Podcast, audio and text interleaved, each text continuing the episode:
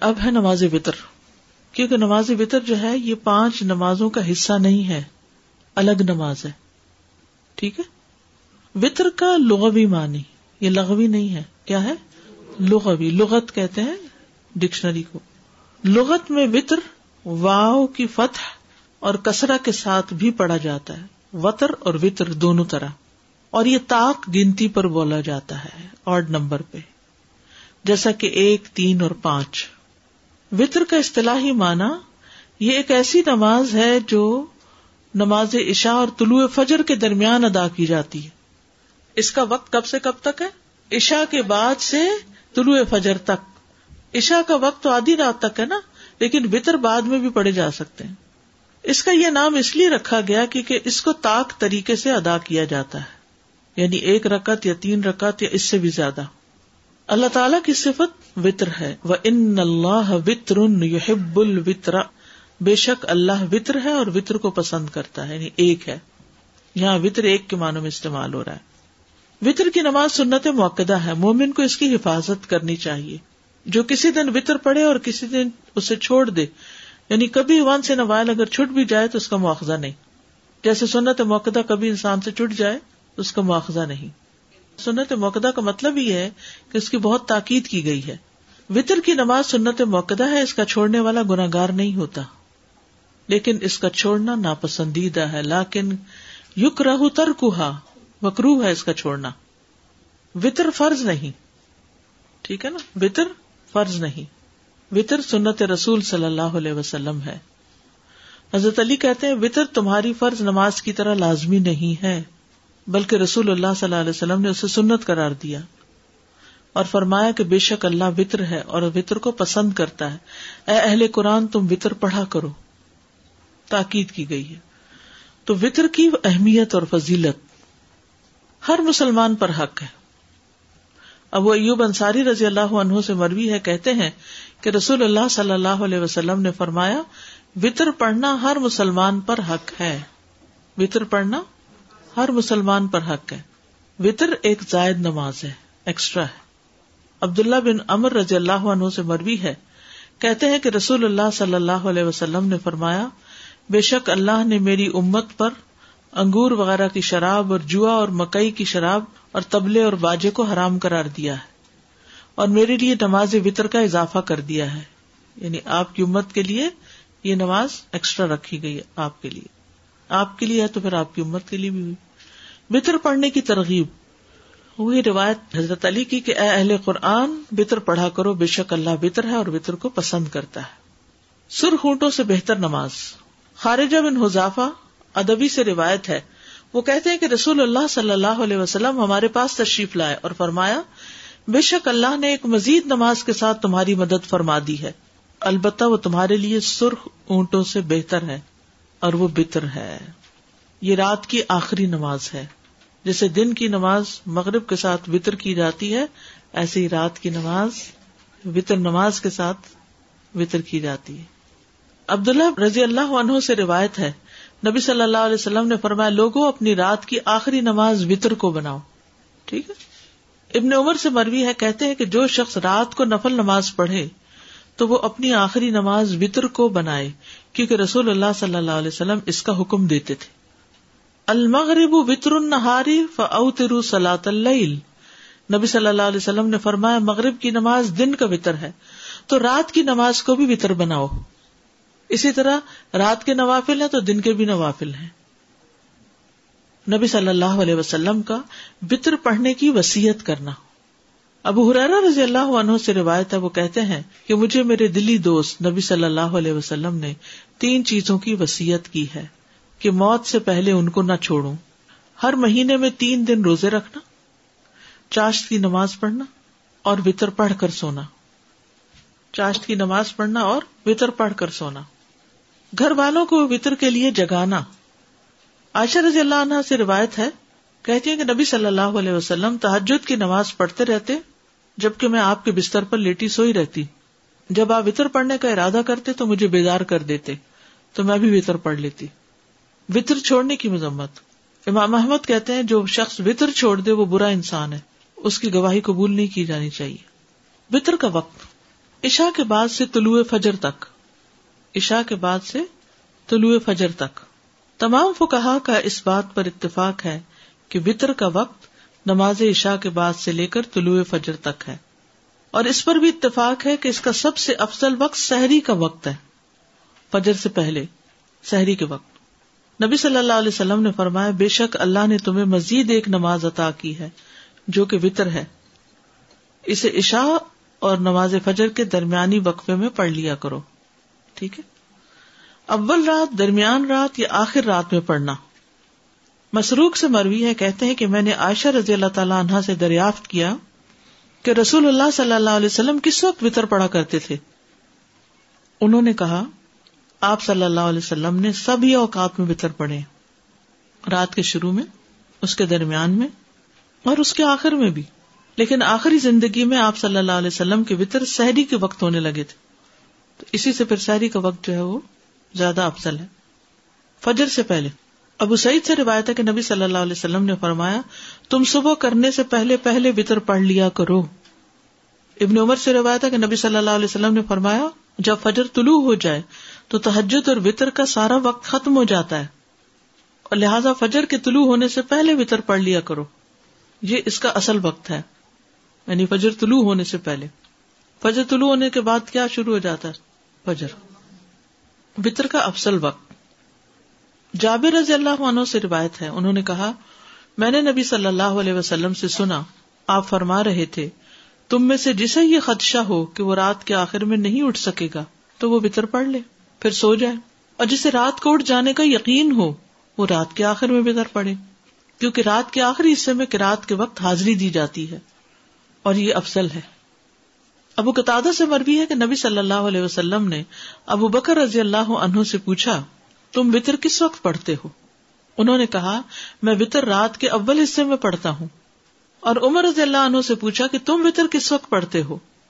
انہوں نے کہا کہ میں رات کے آخری حصے میں پڑھتا ہوں۔ ٹھیک ہے، ابو بکر کب پڑھتے تھے؟ اول حصے میں۔ اور عمر؟ آخری حصے میں۔ آپ نے ابو بکر کے متعلق فرمایا، اس نے احتیاط کو اختیار کیا ہے کہ کہیں کزا نہ ہو جائے، پڑھ کے سو۔ اور عمر رضی اللہ عنہ کے بارے میں فرمایا، اس نے عزم اور قوت کو اختیار کیا عظیمت کی راہ۔ انہوں نے رخصت کی، انہوں نے عظیمت کی۔ جسے رات سوئے رہنے کا خدشہ ہو، وہ سونے سے پہلے وطر پڑھ لے۔ یہ سب سوال آپ لوگ کرتے رہتے ہیں کہ وطر کب پڑھے اگر نیند آ گئی تو پھر کیا ہوگا؟ تو پھر پہلے پڑھ لیں۔ ہر شخص کو اپنا زیادہ پتا ہوتا ہے نا۔ ابو دردا بیان کرتے ہیں، میرے خلیل نے مجھے تین باتوں کی وسیعت فرمائی تھی۔ میں انہیں کسی صورت نہیں چھوڑتا۔ مجھے وسیعت فرمائی کہ ہر مہینے تین دن کے روزے رکھوں۔ وطر پڑھ کر سویا کروں اور دہا کے نفل پڑھوں سفر اور ہزر میں۔ آج ہی مجھے کسی نے میسج کیا کہ میں حرم میں بیٹھی ہوں۔ کیا یہاں سنت پڑھے کیا کہیں گے آپ؟ جی ہاں کیونکہ وہاں تو گئی عبادت کے لیے اور وہاں یعنی کہ سفر اور وہ نہیں کنسیڈر کریں گے، بلکہ وہ رک کا اس سجود، کثرت سے رکو اور سجدے وہاں کریں گے۔ تہر بیتی فینا ولا کی فینا رک کا سجود۔ تو وہ سجود صرف فرض نماز تھوڑی امام کے پیچھے۔ ویسے تو جتنی نماز آپ پڑھ سکیں، کیونکہ وہاں ایک نماز پڑھنے کا کتنا زیادہ اجر ہے۔ تو جس کو فکر ہو کہ اٹھ نہیں پاؤں گا، وہ پڑھ کے سوئے۔ بتر پڑھ کر سونے والا عقل مند ہے۔ سات بن ابھی وقاص رضی اللہ عنہ سے مروی ہے کہ وہ عشاء کی نماز مسجد رسول صلی اللہ علیہ وسلم میں پڑھا کرتے تھے۔ پھر ایک ہی وطر پڑھا کرتے تھے۔ اس سے زیادہ وطر کی رکعت ادا نہیں کرتے تھے۔ تو ان سے کہا جاتا ابو اسحاق، آپ نماز وطر کی ایک ہی رکت پڑھتے ہیں، زیادہ نہیں پڑھتے، کیا وجہ ہے؟ وہ کہتے جی ہاں میں نے رسول اللہ صلی اللہ علیہ وسلم کو فرماتے ہوئے سنا عقل مند وہ ہے جو سونے سے پہلے وطر ادا کر لیتا ہے۔ وطر کا آخری وقت، ابن باز کہتے ہیں، وطر کا آخری وقت فجر کے طلوع ہونے سے پہلے رات کا آخری وقت ہے۔ اور فجر کی آزان کے شروع ہوتے ہی ختم ہو جاتا ہے۔ جب مؤذن اپنی آزان میں صبح کے وقت کو خوب تلاش کر رہا ہوتا ہے۔ اس وقت وطر کا وقت ختم ہو جاتا ہے۔ لیکن جب اذان دینے والا اذان کہہ دے اور ایک مسلمان اپنی آخری رکت میں ہو تو وہ اسے مکمل کرے گا۔ یعنی آپ نے تین وطر شروع کر دیے۔ اتنے میں ادھر آپ نے اللہ اکبر کی، ادھر کیا ہوا؟ اذان شروع ہو گئی۔ اب آپ کیا کریں گے؟ وطر پورے کریں گے۔ تو کہتے کہ جب مسلمان اپنی آخری رکت میں ہو تو اسے مکمل کرے گا۔ کیونکہ صرف آزان سننے سے افطلو فجر کا یقین نہیں کیا جا سکتا اور اس میں کوئی حرج بھی نہیں ہے کہ اس وقت نماز پوری کر لی جائے۔ کیونکہ اس زمانے میں دو اذانیں ہوتی تھی نا، ایک پہلی اور ایک دوسری۔ تو دوسری جو اذان ہوتی ہے وہ وہ فجر کی ہوتی ہے۔ اب بھی آپ دیکھیں مکہ میں ایک گھنٹہ پہلے وہ نفل کے لیے اٹھاتے ہیں۔ بطر کی رکعت، جہاں تک کم سے کم بطر کا تعلق ہے تو وہ ایک رکت ہے۔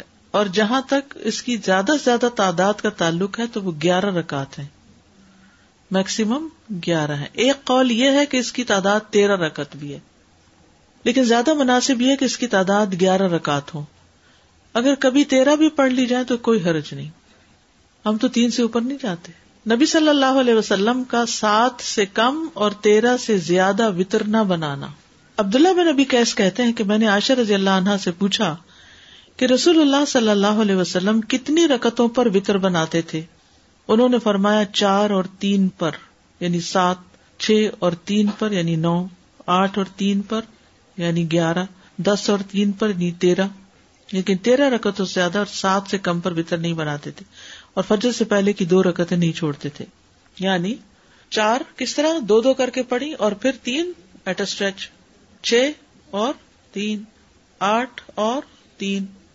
نہیں، وہ ایک وطر بناتے تھے نا، اس پر ایک آخر کے ایک ہوتا ہے نا وطر تو۔ جی دس، دو دو دو دو دو، اور پھر ایک آخری۔ اور فجر سے پہلے کی دو رکتیں نہیں چھوڑتے تھے۔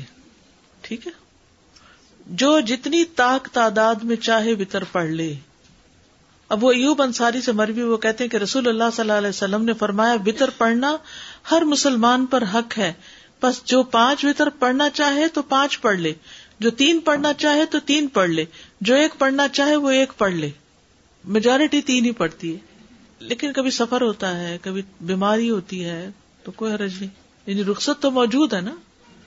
ایک وطر پڑھنے کی دلیل۔ ابن عمر رضی اللہ عنہما سے روایت ہے کہ ایک آدمی نبی صلی اللہ علیہ وسلم کی خدمت میں حاضر ہوا، جبکہ اس وقت آپ خطبہ دے رہے تھے۔ تو اس نے کہا، رات کی نماز کس طرح ادا کی جائے؟ رات کی نماز کس طرح ادا کی جائے؟ آپ نے فرمایا دو دو رکت۔ پھر جب تم صبح کا اندیشہ ہو تو ایک رکت وطر پڑھ لو۔ وہ تمہاری پڑی ہوئی سابقہ نماز کو تاک عدد میں تبدیل کر دے گی۔ اصل میں ہم نوافل تو پڑھتے نہیں، بس ایک وطر کی فکر ہے۔ تو اگر نوافل پڑھنے ہو ساتھ، تو دو دو کر کے وہ پڑھ کے پھر ایک الگ پڑھ لیں یا پھر آخری دو اور تین کٹھی کر لیں۔ تین وطروں کی دلیل۔ ابن عباس سے مروی کے نبی صلی اللہ علیہ وسلم تین بطر پڑھتے تھے۔ پھر وہی بات ہے نا کبھی تین، کبھی اس سے زیادہ مختلف طریقے سے بھی ابھی آگے دیکھیں گے آپ۔ پانچ بطروں کی دلیل۔ عائشہ رضی اللہ عنہ بیان فرماتی ہیں، رسول اللہ صلی اللہ علیہ وسلم فجر کی سنتوں سمیت تیرہ رکت پڑھتے تھے۔ یعنی رات کی نماز آپ نے پڑھنی شروع کی، دو دو دو دو کر کے، ٹھیک ہے، دس پڑھی، اور پھر ایک وطر پڑھ لیا۔ پھر اس کے بعد فجر ہو گئی جب، تو دو رکت اور پڑھ کے سنت پھر مسجد جاتے تھے۔ وطر کا افضل وقت کون سا ہے؟ سحری کا وقت افضل ہے اس میں۔ اگر عشاء کے بعد پڑھ سکتے ہیں۔ تو سحری کے وقت کیا پڑھے جاتے ہیں؟ تحجد پڑھے جاتے ہیں۔ تو تحجد کے بعد جو وطر پڑھیں گے تو اس طریقے سے پڑھ سکتے ٹھیک ہے؟ اور اگر وہ گیارہ رکت جو ہے نا، اور نو رکت اس میں ایک وطر ہے اور باقی سب نوافل ہیں۔ تحجد کی نماز ہے اور وہ ساری ملا کے اگر پڑھ رہے ہیں تو وطر ہی کہلا دیں گے۔ یعنی وہ نماز وطر ہے۔ اب آگے بھی دیکھیے ذرا۔ عائشہ رضی اللہ عنہ بیان کرتی ہیں کہ رسول اللہ صلی اللہ علیہ وسلم فجر کی سنتوں سمیت تیرہ رکتیں پڑھا کرتے تھے۔ چھ رکتیں دو دو کر کے پڑھتے، پھر پانچ وطر ایٹ اسٹریچ پڑھتے۔ اس میں بیٹھتے نہیں تھے اور ان میں صرف آخر میں ہی بیٹھتے تھے۔ ٹھیک ہے؟ چھ رکتیں کیسے؟ دو دو کر کے۔ اور اس کے بعد پانچ کنٹینیوسلی حضرت عائشہ سے روایت ہے کہ نبی صلی اللہ علیہ وسلم وطر پڑا کرتے تھے، کبھی آپ پانچ وطر اور کبھی سات وطر پڑھتے تھے۔ ایٹ اسٹریچ سات وطروں کی دلیل۔ ام سلمہ کہتی ہے نبی صلی اللہ علیہ وسلم تیرہ رکعت کو وطر بناتے، جب آپ عمر رسیدہ اور کمزور ہو گئے تو سات وطر پڑھنے لگے۔ سات وطر سے مراد سات ایک ایک ایک نہیں، بلکہ وہ جو دو دو والی رکھتے ہیں، ان کے ساتھ ملا کے ساتھ بنے۔ نو وطروں کی دلیل۔ سعد بن ہشام بن عامر سے روایت ہے انہوں نے کہا، میں نے ارض کی، اے ام المومنین، مجھے رسول اللہ صلی اللہ علیہ وسلم کے وطر کے بارے میں بتائیے۔ تو انہوں نے کہا، ہم آپ کے لیے آپ کی مسواک اور آپ کے وضو کا پانی تیار رکھتے تھے۔ تو اللہ رات کو جب چاہتا آپ کو بیدار کر دیتا۔ تو آپ مسواک کرتے وزو کرتے، پھر نو رکتیں پڑھتے۔ ان میں آپ آٹھویں کے علاوہ کسی رکت میں نہ بیٹھتے۔ آٹھ رکت ایٹ اسٹریچ پڑھ کے آٹھویں میں اتحیات بیٹھتے۔ اور پھر آپ ایک رکت اور پڑھتے۔ پھر اللہ کا ذکر کرتے، اس کی ہم بیان کرتے، اس سے دعا کرتے، پھر سلام پھیرے بغیر کھڑے ہو جاتے۔ پھر کھڑے ہو کر نویں رکت پڑھتے، پھر بیٹھتے اور اللہ کا ذکر کرتے، اس کی ہم کرتے، اس سے دعا کرتے، پھر سلام پھیرتے، جو ہمیں سناتے تاکہ ہم بھی اٹھ جائیں۔ پھر سلام کے بعد بیٹھ کر دو رکتیں پڑھتے۔ تو اے میرے بیٹے، یہ گیارہ رکتیں ہو گئیں۔ یعنی وطر کے بعد بھی دو رکتیں آپ کے عمل سے ثابت ہے کہ آپ پڑھتے تھے۔ ٹھیک ہے؟ اب اصل میں آپ کو پریشانی یہ ہو رہی ہے کہ یہ اتنی ورائٹی یاد کیسے رہے گی؟ اس میں آپ دیکھیے کہ ایک تو یہ ہے کہ آپ عشا کے ساتھ ایک وطر پڑھ کے سو جائیں۔ ایک یہ ہے کہ آدھی رات کو اٹھیں اور دو پڑھیں، چار پڑھیں اور اس کے بعد وطر پڑھ لیں۔ دو دو دو کر کے اور پھر پتر الگ ایک اکیلی پڑھ لیں۔ اور ایک یہ ہے کہ آپ دو دو کر کے چھ پڑھیں اور اس کے بعد پانچ وطر پڑھ کے کیونکہ آپ گیارہ رکت پڑھتے تھے۔ ٹھیک ہے؟ پھر اسی طرح یہ بھی کہ آٹھ ایٹ اسٹریچ پڑھ کے آٹھویں میں بیٹھ کے پھر نویں میں کھڑے ہو کے اس طرح پڑھتے تھے۔ ٹھیک ہے؟ پھر جب اللہ کے نبی صلی اللہ علیہ وسلم کی عمر بڑھ گئی اور جسم پر کسی حد تک گوشت چڑھ گیا، جسم بھاری ہو گیا، تو آپ سات وطر پڑھنے لگ گئے۔ اور دو رکتوں میں وہی کرتے جو پہلے کرتے تھے، بیٹھ کر پڑھتے۔ تو اے میرے بیٹے، یہ نو رکتیں ہو گئی یعنی بعد کی دو رکتیں اور اللہ کے نبی جب کوئی نماز پڑھتے تو آپ پسند کرتے کہ اس پر قائم رہیں۔ اور جب آپ صلی اللہ علیہ وسلم پر نیند یا بیماری غالب آ جاتی اور رات کا قیام نہ کر سکتے تو آپ دن میں بارہ رکتیں پڑھ لیتے۔ یعنی وہ کمی نہیں آنے دیتے تھے اپنی عبادت میں۔ یعنی تعجد کی بھی قزا کرتے تھے، یہ مطلب۔ اللہ سے محبت کا ثبوت نماز ہے۔ زبانی تو دعوے سبھی کرتے ہیں، ہم سب کرتے ہیں۔ ہمیں اللہ سے بڑی محبت ہے۔ ولدین امن اشد حب اللہ بے ثبوت کیا ہے؟ ثابت کرو، کچھ کر کے دکھاؤ۔ اس میں سب سے پہلے تو نماز ہے، وہ درست ہو۔ اس کے علاوہ، وہ یوت امون تام اللہ ہی وہ اللہ کی محبت میں کھلاتے ہیں، اپنا مال خرچ کرتے ہیں۔ تو اللہ کی محبت کے لیے قربانیاں کرنی پڑتی ہیں۔ پھر اللہ کے راستے میں نکلنا۔ یو ہب ہوں یو ہبو نہ ہوں نہ یہ خاف نہ لو مت لائم امر بل معروف اور نہیں منکر کرتے ہیں۔ یعنی اپنا آرام پیچھے، اپنی خواہشات پیچھے اپنی مرضی پیچھے ہر چیز میں پرائرٹی کچھ اور ہے۔ ہم یہ چیز بھول جاتے ہیں۔ کہیں بھی دو چیزوں میں سے ایک آتی ہے نا، ایک ذاتی کام اور ایک دین کا کام۔ ہماری توجہ کس طرف چلی جاتی آج میرے ساتھ بہت عجیب واقع ہوا۔ عجیب کیا ہو نارمل ہی ہے۔ میرا امتحان ہو گیا، ٹیسٹ ہو گیا۔ میں بالکل تیار ہونے لگی کلاس میں آنے کے لیے۔ تو رادیا دوڑتی دوڑتی کیونکہ تمیہ کی بھی کلاس ہوتی ہے پڑھا رہی ہوتی ہے، تو بچے اوپر آ جاتے ہیں۔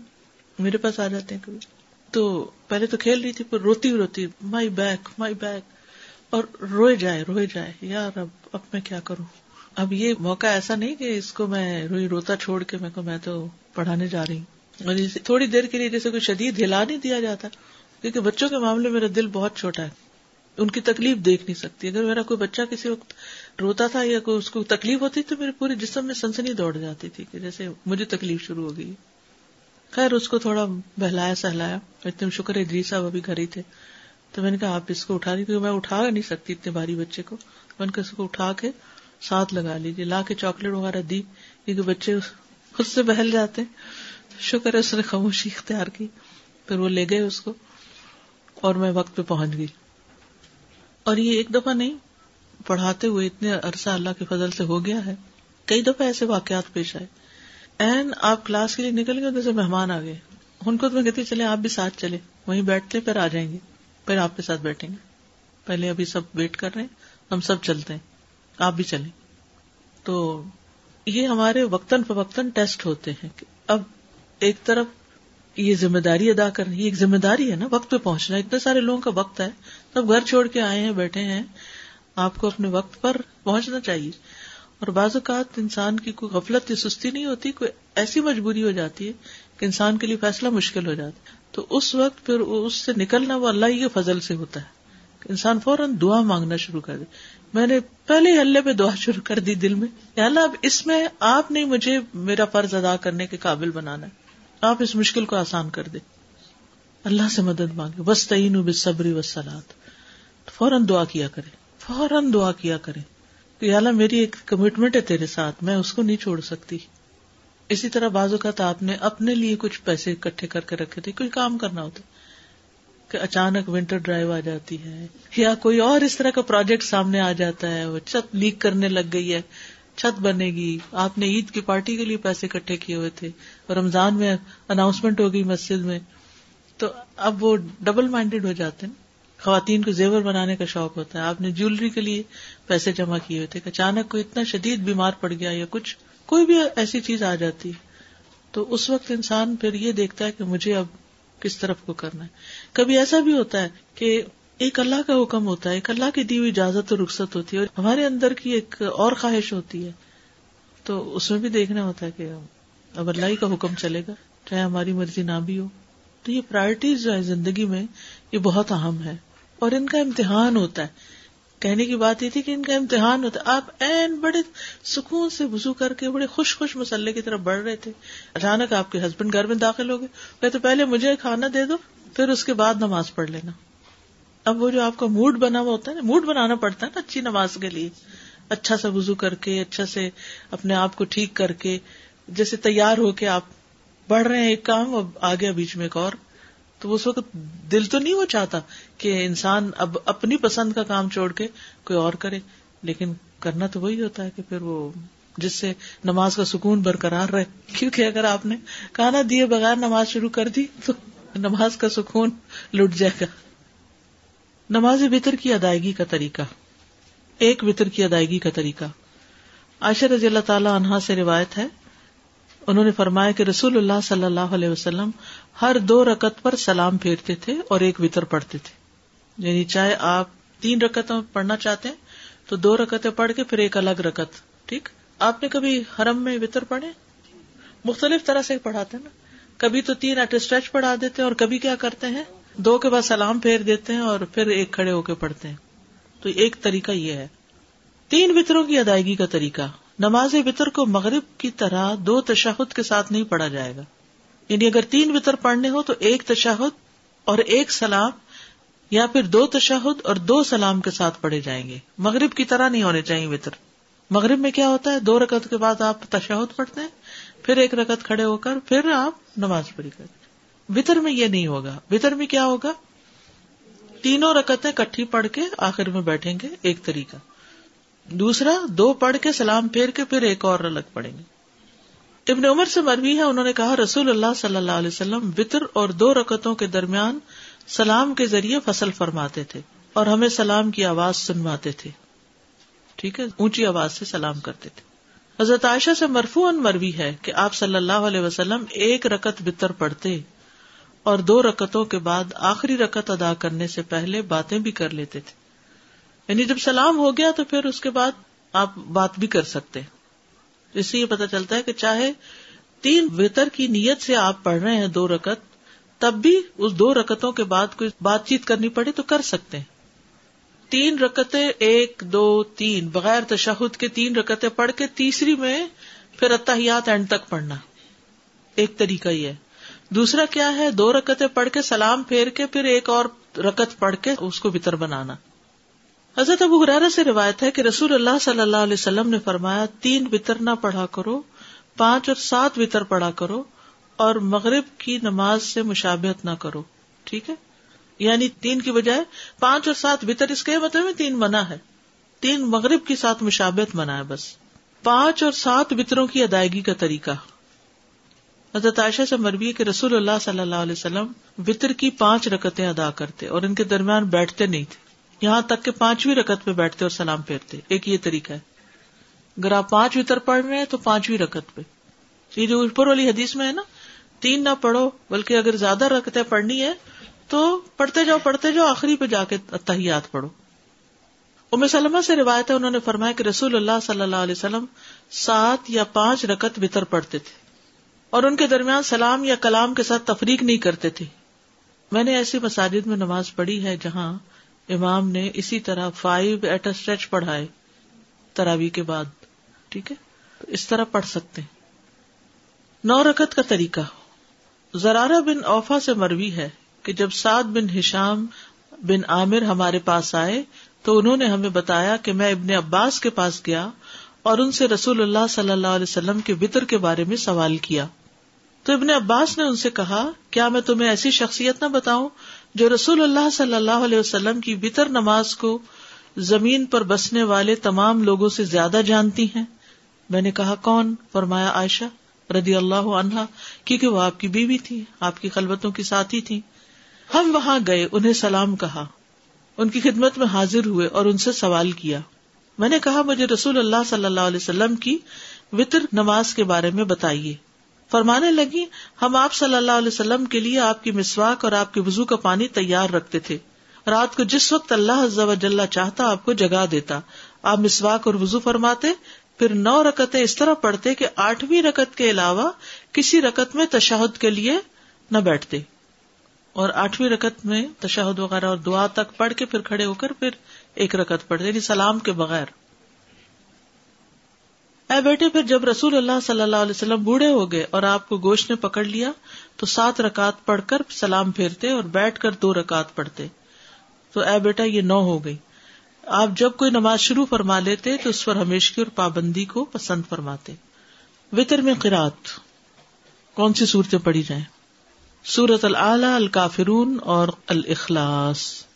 ابئی ابن کاب رضی اللہ عنہ سے روایت ہے کہ رسول اللہ صلی اللہ علیہ وسلم تین رکعت وطر پڑھتے پہلی رکت میں سب حسم ربک العلی دوسری میں کلیا الکافرون، اور تیسری میں کل اللہ احد پڑھتے تھے۔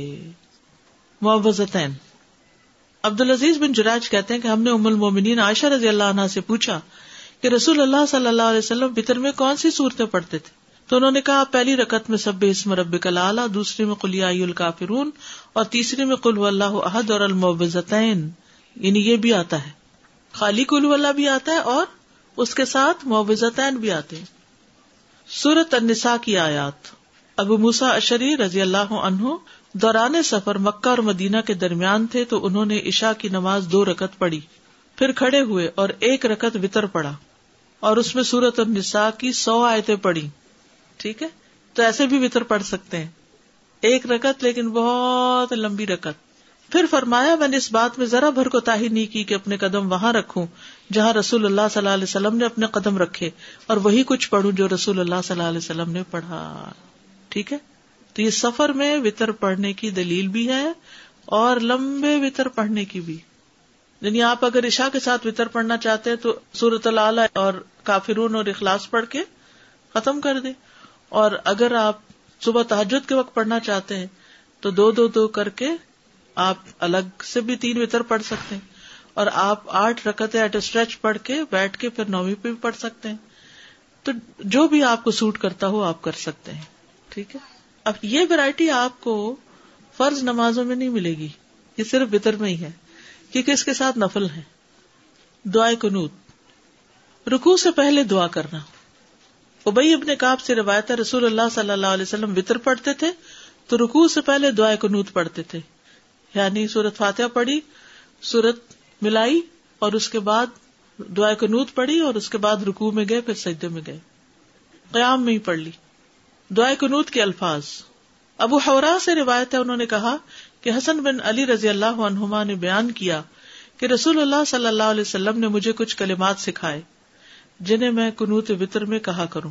اللہ مہدنی فی من ہدعت و آفنی فی من آفیت و طولنی فی من طولت و بارک لی فی ما آقیت وقنی شر ما قدیت انک تقدی ولا یقدا علیک و ان لا دل مم ولیت ولا عز من عدیت تبارک تربنا و تعلیت ٹھیک ہے؟ ایک اور دعا علی بن نبی طالب رضی اللہ عنہ سے مروی ہے کہ رسول اللہ صلی اللہ علیہ وسلم اپنے وطر کے آخر میں یہ کہا کرتے تھے اللہ انی اعوذ بردا کا من سخت کا و بمعافات کا من عقوبت کا و اعوذ بک من کا لا احصی ثناء علی کا انت کما اتنئی تا اللہ نفسک اور ایک اور دعا بھی جو پڑھتے ہیں اللہ مینا نستعین کا و نستخر کا و نؤمن بکا و نہ توکل علیہ کا و نسنی علیہ کل خیر و نشکر کا ولا نقفر کا و نخلا و نتر کو میں افجرو اللہ ایا کا نابدو و لک نسلی و و نسا و نرجو رحمتک و نخشا عذابک. انا عذاب قبل کفار وطر کی بات کی دعا. وطر کے بعد کی دعا. ابئی ابن کاب سے روایت ہے کہ رسول اللہ صلی اللہ علیہ وسلم تین رکعت وطر پڑھتے، پھر جب فارغ ہوتے تو فراغت کے وقت تین دفعہ سبحان الملک القدوس، پاک ہے بادشاہ نہایت مقدس یعنی اللہ تعالیٰ کی تعریف بیان کرتے، یہ پڑھتے۔ آخری مرتبہ لمبا کر کے پڑھتے۔ سبحان الملک القدوس سبحان الملک القدوس سبحان الملک القدوس ایسے لمبا کر کے پڑھتے۔ جیسے آپ نماز کے بعد ہم کیا پڑھتے سلام پھیر کے۔ اللہ اکبر استخر اللہ استخر اللہ استخر اللہ۔ اللہ تو وطر کے بعد کیا پڑھتے سبحان الملک القدوس وطر کے دیگر احکام۔ ایک رات میں ایک ہی وطر۔ ایک رات میں ایک وطر۔ قیس بن تلک سے مربی ہے، کہتے ہیں کہ تلک بن علی رضی اللہ عنہ رمضان میں ایک دن ہمارے پاس تشریف لائے اور ہمارے ہی یہاں شام کی اور افطار کیا۔ پھر ہمیں اس رات نماز پڑھائی اور ہمیں وطر بھی پڑھائے۔ پھر اپنی مسجد کی طرف چلے گئے اور وہاں اپنے ساتھیوں کو نماز پڑھائی۔ اور جب وطر باقی رہے تو ایک شخص کو آگے کر دیا اور کہا، اپنے ساتھیوں کو وطر پڑھاؤ۔ بے شک میں نے رسول اللہ صلی اللہ علیہ وسلم سے سنا ہے، آپ فرماتے تھے، ایک رات میں دو وطر نہیں۔ ٹھیک ہے؟ ایک رات میں دو دفعہ وطر نہیں کیونکہ بعض اوقات لوگ سوال کرتے ہیں کہ اگر ہم وطر پڑھ کے سو گئے، اٹھے اور کچھ نفل پڑھنا چاہے تو کیا پڑھ سکتے بالکل پڑھ سکتے پھر اگلا سوال یہ پوچھتے ہیں کہ اس کے بعد پھر دوبارہ وطر پڑھیں گے؟ نہیں، دوبارہ وطر نہیں پڑھیں گے۔ ٹھیک ہے؟ جب رات کے پہلے حصے میں وطر پڑھ لیا جائے تو آخری حصے میں قیام کا طریقہ۔ سنت یہ ہے کہ جو رات کے اول حصے میں وطر پڑھ لے اور آخری رات میں قیام کرے، اسے چاہیے کہ اس کے لیے جتنا آسان ہو وہ وطر کے بغیر دو دو رکت کر کے پڑھتا جائے۔ ٹھیک ہے؟ یعنی آپ وطر پڑھ کے سو گئے تو اٹھے اور آپ کا دل چاہ رہا اب نفل پڑھنے کو، تو کوئی پابندی لاک نہیں لگ گیا کہ اب اس کو کھولا نہیں جا سکتا، آپ دو دو رکتیں پڑھتے رہے ابن باز کہتے ہیں جب آپ نے اول حصے میں وطر پڑھ لیا ہو، پھر اللہ آپ کے لیے آخری پہر میں قیام کرنا آسان کر دے۔ تو اللہ آپ کو جتنی توفیق دے، آپ دو دو کر کے رکعت پڑھتے جائیں، لیکن وطر نہ پڑے اگر کسی وجہ سے وطر رہ جائے تو اس کو ادا کرنے کا طریقہ قزا کیسے ہوتی ہے وطر کی؟ اگر تو آپ کی اذان ہو رہی ہے اور اگر فجر نہیں شروع ہوئی تو آپ کیا کریں گے؟ وطر پڑھ لیں گے۔ لیکن اب کیا ہوا؟ وطر بھی گئے اور سنت بھی گئی اور آپ نے فرض پڑھ لیے کہ وقت تھوڑا تھا۔ تو اب آپ کیا کریں گے کہ بعد میں جب سورج نکلے گا تو سنت پڑھ لیجیے فجر کی۔ اور اس کے ساتھ دو رکتیں پڑھ لیجیے کیونکہ دن کی رکت جو ہے وہ یعنی یہ وطر رات کے لیے تھا تو رات تو گزر گئی۔ تو ایک طریقہ یہ ہے کہ تاک کے ساتھ ایک اور ملا لیجیے یہاں دیکھیے، حضرت عائشہ سے روایت ہے کہ جب رسول اللہ صلی اللہ علیہ وسلم کی رات کی نماز بیماری یا کسی اور وجہ سے رہ جاتی ہو تو دن میں بارہ رکتیں پڑھتے، تیرہ یا گیارہ یا نو نہیں پڑھتے تھے۔ سمجھ گئے؟ ابن اسامین کہتے ہیں اگر وطر نہ پڑا ہو اور فجر طلوع ہو جائے تو پھر وطر نہیں پڑھنا چاہیے یعنی سنت وغیرہ۔ لیکن اگر آپ تین رکت وطر پڑھتے ہیں تو دن میں چار رکت کر کے پڑھ لیں۔ پانچ پڑھتے ہیں تو چھ پڑھ لیں۔ یعنی جو آپ کی عادت ہے اس کے مطابق دن میں اس کو ایون نمبر کر لیں۔ کیونکہ نبی صلی اللہ علیہ وسلم کی جب رات کی نماز چھوٹ جاتی تو دن میں بارہ رکت ادا کرتے یعنی گیارہ نہیں پڑھتے تھے، بارہ پڑھتے تھے۔ ایک ہی وطر پڑھنا۔